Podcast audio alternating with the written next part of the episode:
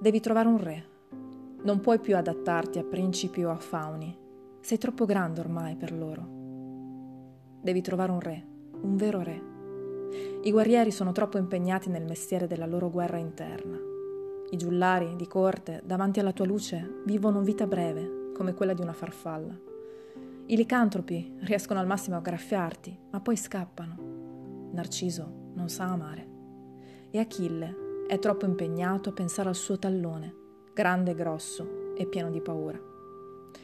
Devi trovare un re, un uomo che dia calore senza condizioni, che dia sostegno senza condizioni, che dia energia senza condizioni, che dia coraggio senza condizioni, anche quando il coraggio gli servisse per guardare te. Devi trovare un re.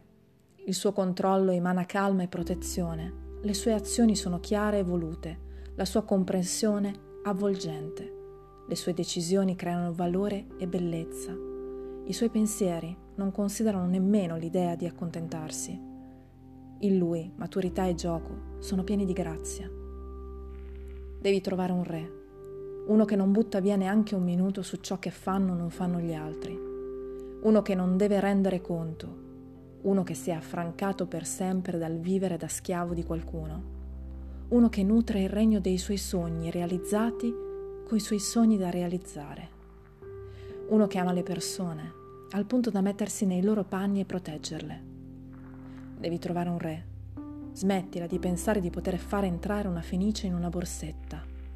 Smetti di vedere il vuoto quando ti specchi su un cucchiaino. Hai la misura di una regina. Devi trovare un re.